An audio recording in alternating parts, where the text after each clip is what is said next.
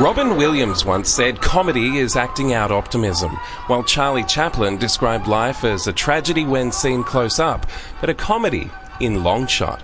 In short, humour is the voice of hope and the great connector of hearts. It breaks down barriers and sometimes is all we have at the end of a long day when just nothing went right. It's something we can all relate to, whether through irony, tragedy, or fun.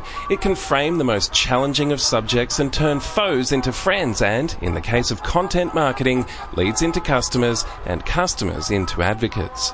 When it comes to using humour, though, it can be a tricky balance. We run the risk of seeming flippant, arrogant, or just plain old unfunny. However, if the art of comedy is applied well and in modest amounts, it can create memorable and highly engaging content that will attract a wider audience and open up your brand, business, or self to the world. In fact, brands have been working tirelessly to perfect the art of comedy over the history of marketing and advertising, and these days they can be more creative with their approach than ever before. So, how do we develop a unique personality throughout our content calendar that adds value and enjoyment? Well, get your laughing gear ready because over the next 20 minutes, that's what we'll be learning. Are you ready to act out your optimism? Let's get laughing. Mar- mar- marketing is about values for stories. Big story. The new CEO. Go, go, go, go. Great brands and great businesses have to be great storytellers too. Content marketing can be your superhero. Oh, oh, yeah.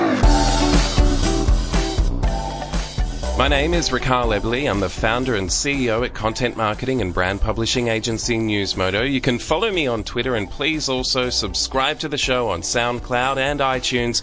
Leave a rating and review and please do share the links with your friends. Now, a guest today was described by the Age's Green Guide as a serial cage rattler and one of the most influential people in the Australian television industry. He's appeared on shows such as The Ronnie Johns Half Hour, The Chaser's Hamster Wheel, the critically acclaimed web series A Rational Fear and the musical Beaconsfield. He also worked for Fairfax as a video journalist for Triple J and Al Jazeera, and of course, our ABC. His name is Dan Ilic, and he joins me now. Dan, thanks so much for joining me on Brand Storytelling. How are you going today? Uh, Raquel, I'm doing very well. I've got a coffee in hand and I'm just ploughing through the last bits of post production on a project I've been doing for ABC iView, where I hitchhiked from Hobart to far north Queensland and asked people what they thought about the election. So I'm I'm just I'm in the middle of editing that, and that that should be done by the end of the week, which is great news. Well, that is fantastic, and we are going to get into Twitch Hike, as the show is called, in just a moment. But you join us from the ABC. How is it there, and what have you been up to in the last little uh, period of time? I know you've been a very busy man, having worked across many jobs. but for our listeners out there who might not know, I guess your history, what brought you to what you're doing, and what what's been keeping you busy? Well, currently, right now, um, I'm at the ABC working on this little project project, and I, I, dip in and out of working here at the ABC. I kind of work everywhere in Australian media. It's uh, I've had this weird career where uh, I work a lot at Fairfax, and I work a lot at SBS, and then I work a lot at the ABC. Uh, and then I do some stuff with Channel 10 occasionally.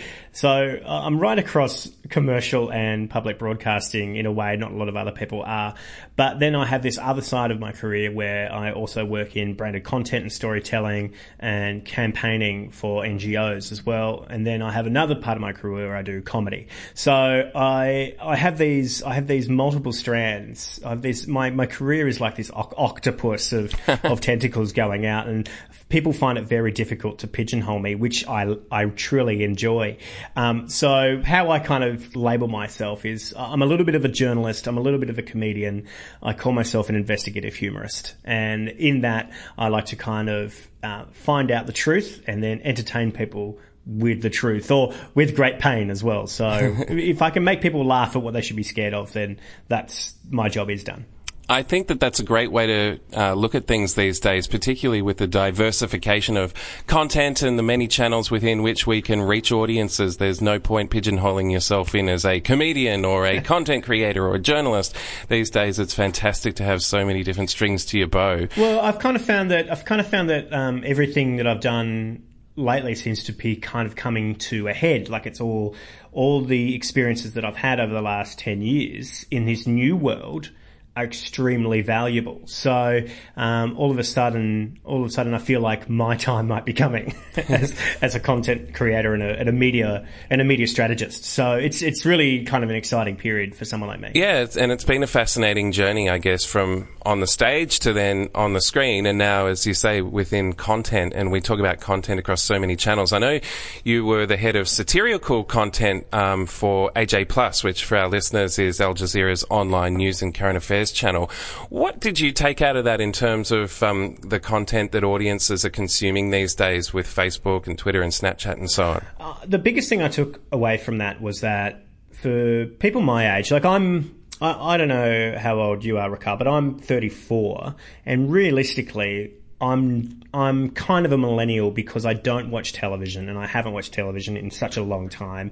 So the medium of television itself it becomes this strange, um, strange antiquated beast that um, still exists for old people. Mm. And so what I took away from AJ Plus was just how powerful Facebook is as a channel for Al Jazeera. So Al Jazeera created AJ Plus to with the intent to broadcast itself to millennials in a brand new way by making standalone content that can sit together, that's shareable, that plays with identity politics, that gives people something they don't know, that enriches their lives in some way, and they they make it shareable and fun and and, and interesting, mm. not just for millennials but for anybody who uses Facebook. And the strategy of the last couple of years seems to have worked, and it's been a big. Uh, what I've enjoyed most about my time there was uh, being able to run any idea I wanted to and seeing and running little experiments with content to see how to retell a story a couple of different ways to see which one will get traction. And they're very open to that kind of experimentation. Mm. Just because you made a video about something uh, on one particular subject doesn't mean you can't remake it again in a different way because those videos will through the algorithm will eventually find different audiences mm. so uh, that's really that's really cool um, yeah so that that was one of the big takeaways I, I took from them and also just the power of um, embracing video in a digital setting with text driving it with story driving it mm. um, and knowing that you can with something very simple, you can get great results. Such an exciting time for both industries. And when I say both industries, I, am talking about, I guess, the comedy industry, but also the content industry, because I think we're going through an incredible uh, phase of exploration where brands that were once really conservative are now opening up their doors to customers through, I guess, being humanizing the brand and having a sense of humor. And at the same time, um, you know, you spoke about the antiquated platform form of television and for all people, mm. you know, now the content and the ways that we can reach people through, you know, Snapchat, Facebook, LinkedIn, whatever it might be, uh, uh, is so diverse. So when you talk about how it's all coming to a head for you, I'm really, I'm really keen to, I guess, understand is that on both of those, I guess, sides of the fence, both the, the comedy and what you do with in that hand goes hand in hand with the platforms that you can distribute. Mm, yeah, well, I'm about to move to Los Angeles to work for Fusion uh, Networks in America uh, as their as an executive producer of satire for them. So there, I'm going to be building products not just for their Facebook video channels, but also scalable projects to run on television in America as well. So it's one of those things where uh, if you've got a great idea and you're in a new breed of media company, you should be able to find the right channel to suit that idea. And what's really, what's been really exciting here um, at the ABC, for instance, uh, is the amount of digital exploration that's going on.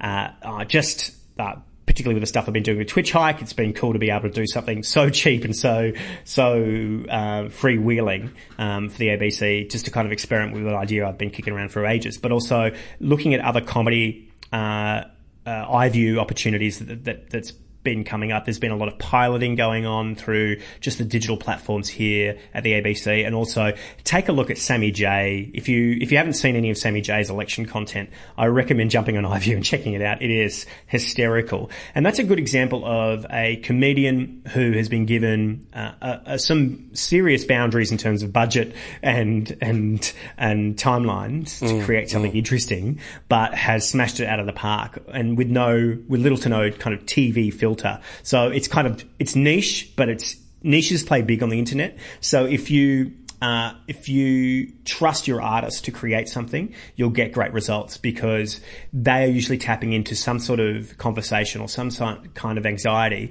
that you might not consider for a broader audience. And I rec- if you're if you're if you're a brand marketing manager, uh, I would try and convince you to do the same.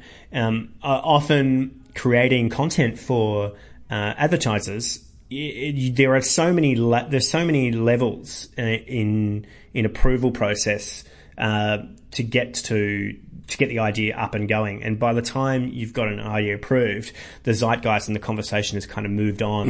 And so, um, if there's a way you can kind of, if you're a brand manager or a marketing manager and you're you're commissioning Facebook work or Twitter work or any social platform work, if you can find a flatter structure that you can get from idea to execution in a faster uh, uh, way, you'll have, I think you'll have much more success with with branded content.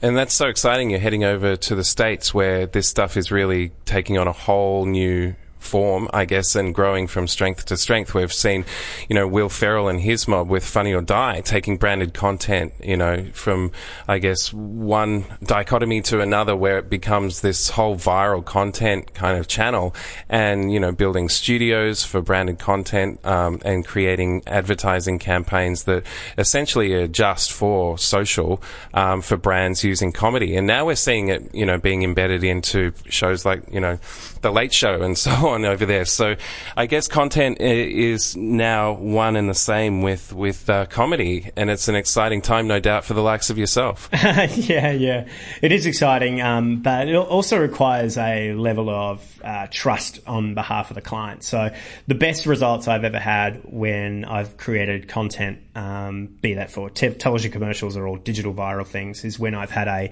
uh, a, a direct communication to the person who has to sign off. So um, the best ex- the best example of which I can kind of quote to you is um, Dick Smith's Australia Day campaign from a couple of years ago, um, which which basically involved me writing a script and talking to Dick Smith and getting it approved with Dick, and then then, then like producing it with Dick Smith to kind of get it made. So you know when you're when you're the creative and you're connected straight to the straight to the the client, um, that's that's like the best relationship you can have. So uh, if you're lucky enough to have that, then you're you're onto a winning combination. Anytime more brains get in between creative execution, it becomes a little bit bit of a problem. So uh, I definitely, um, if you're if you're a content creator out there and you want to um, you want to make some great work, the less layers, the better. That is a great tip. And would you believe it? We're already halfway through the show, Dan, which is uh, signifies that it's time for what I like to call the Mad Minute. This time with Oh my god! So if, if you're mad and you're ready and you're hungry for, uh, for, f have a thirst for quizzes, and I know you do have a penchant for quizzes. I've seen you on TV, and I'm very excited to, to be throwing these questions at you. I've got ten of them lined up, and I'm just looking for some one-word answers. So the, we'll start Yeah, the sure. clock. We've got Okay. 60 seconds on the clock with question one: Your favourite current TV presenter or personality? Uh, Charlie Brooker, Question two: Something you're planning for 2016?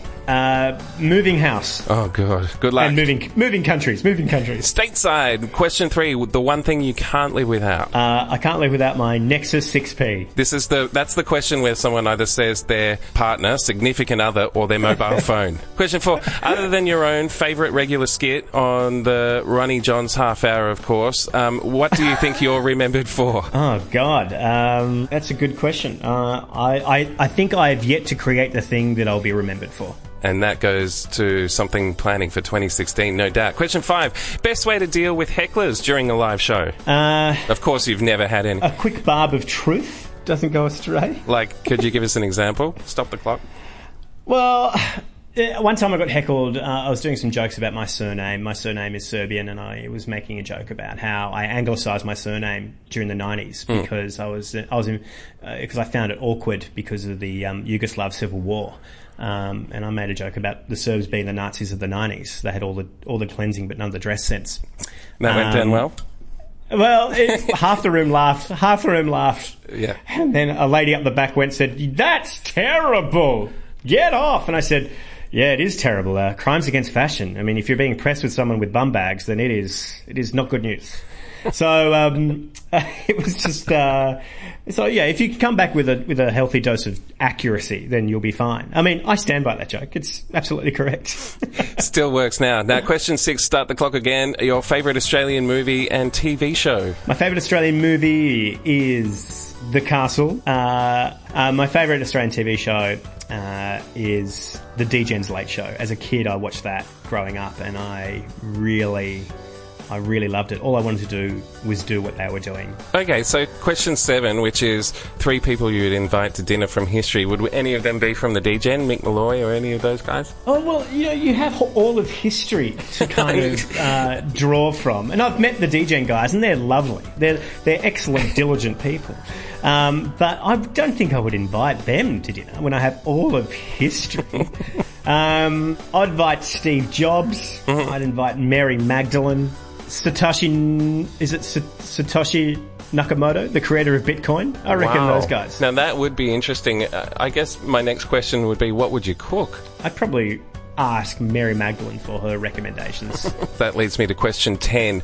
The current state of Australian politics. Are you looking for a one word answer? um, well, I mean, is there more to be said about the current election? Uh, I would say flaccid.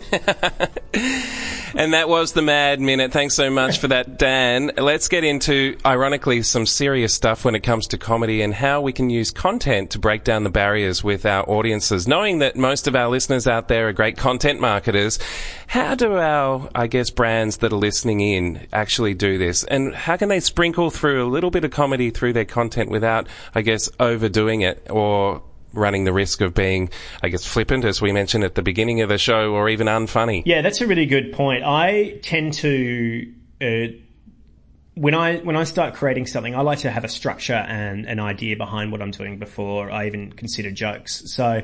Um, if I'm if I'm creating something for a brand, I want to make sure the structure of the brand story is in there, or um, what we're selling is kind of front and center, and that all that is taken care of. And then I backfill with jokes. So it's like, have we achieved our objective? Yep. Now let's go back and do a joke run. Let's go back and backfill with as many jokes, visual and audio, and and with with words as as, mu- as much as we can. And that's kind of in that's kind of how I operate with my teams. Um, and likewise, what we did with A Rational Fear, which is a satirical comedy uh, brand that I created a few years ago. Um, we were creating content at the time, which didn't kind of go viral, but since then, a lot of our content has been picked up and shared hundreds and hundreds of thousands of times, particularly about Barangaroo and Sydney's lockout laws and, and stuff like that. And that's a really good example of where you need to get your story straight first. So if you get your story straight first, then you can go back uh, and pepper it with jokes. And it, it, for me, it's about trying to tell the story and then and then not not wanting to bore the audience. So if at any point you think you know you've you've gone without four seconds or ten seconds without a joke, you need to find a way to to shoehorn a joke in there. Be that visual, be that um, with words, be that um, w- with audio, any way you can. So that's um that's kind of my modus operandi there. Uh, but I think I think what I do in my work is I like to create these things called info bombs, and info bombs for me are jokes plus facts. Jokes plus facts create info bombs. And what info bombs allow you to do is throw information at an audience and make them laugh. And as they laugh, they bring their defenses down. So they might be able to, they might be more willing to absorb that information. Uh, whereas if you just told them the information, they would have their defenses up. Uh, and be in be completely in their own bubble by ignoring the, the message because they know better. So I would be conscious about creating something that makes people laugh, tickles their funny bone, and makes them consider what is being said as well. So the message, the message in the story for me is really important, and the jokes are just a way of shimmying that into people's brains. I know, and uh, as you know, as you can tell, I'm no comedian, um, but there is something called the rule of three that I know that has been quite successful when it comes to creating content. Is that something that you can talk about, or is there any other formulas that our um, brand storytellers out there could perhaps turn to or read up on that maybe they could Oh. start, I guess, plugging into, or is that too formulaic? Is there no formula with comedy? The only thing you need to watch is a clip from Singing in the Rain. and that clip is called "Make 'Em Laugh." And in that clip, they have pretty much every kind of joke. They have visual jokes, they have rule of three jokes, um, they have slapstick, they have word jokes, they have puns. Everything in that, everything in that that old 1950s, old 1940s um, movie has every style of joke. Now, I could get really theoretical and kind of go, yes, the rule of three is um, setting, you know, setting a pattern and then negating that pattern. Um, My, and that is that is a very simple rule. But generally, generally the um, the comedy principle is negate everything. So cut down everything. So be that um, be that your brand, that's risky to say.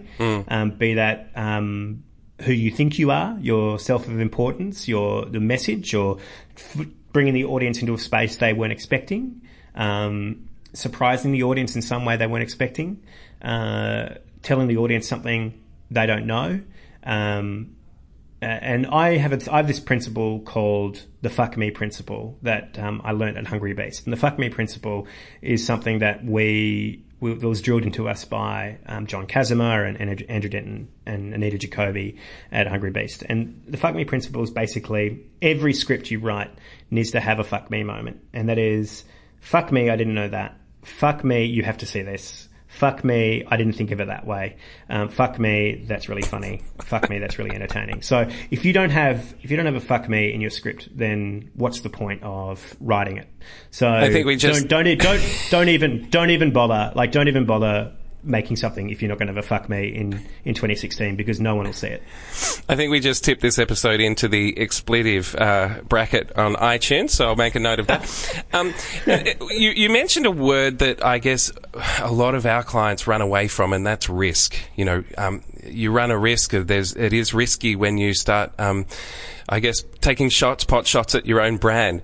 It is risky business at times with comedy. Not, I, I, I want to make make clear that it's not taking pot shots at your own brand. It's undercutting your own brand. So, um, oh, sorry, not undercutting, uh, negating your own brand. So, if if the audience thinks your brand is one thing, and Hmm. you just flip it for a second and surprise them Right. by doing something else, the audience will go, "Oh, that was interesting," Yeah. as opposed to logo, motto, jingle, and we're out. Right. You know, so think about how you're entertaining your audience. You know, the audience is the audience is savvy, particularly online. They see lots more interesting things than the stuff you're making.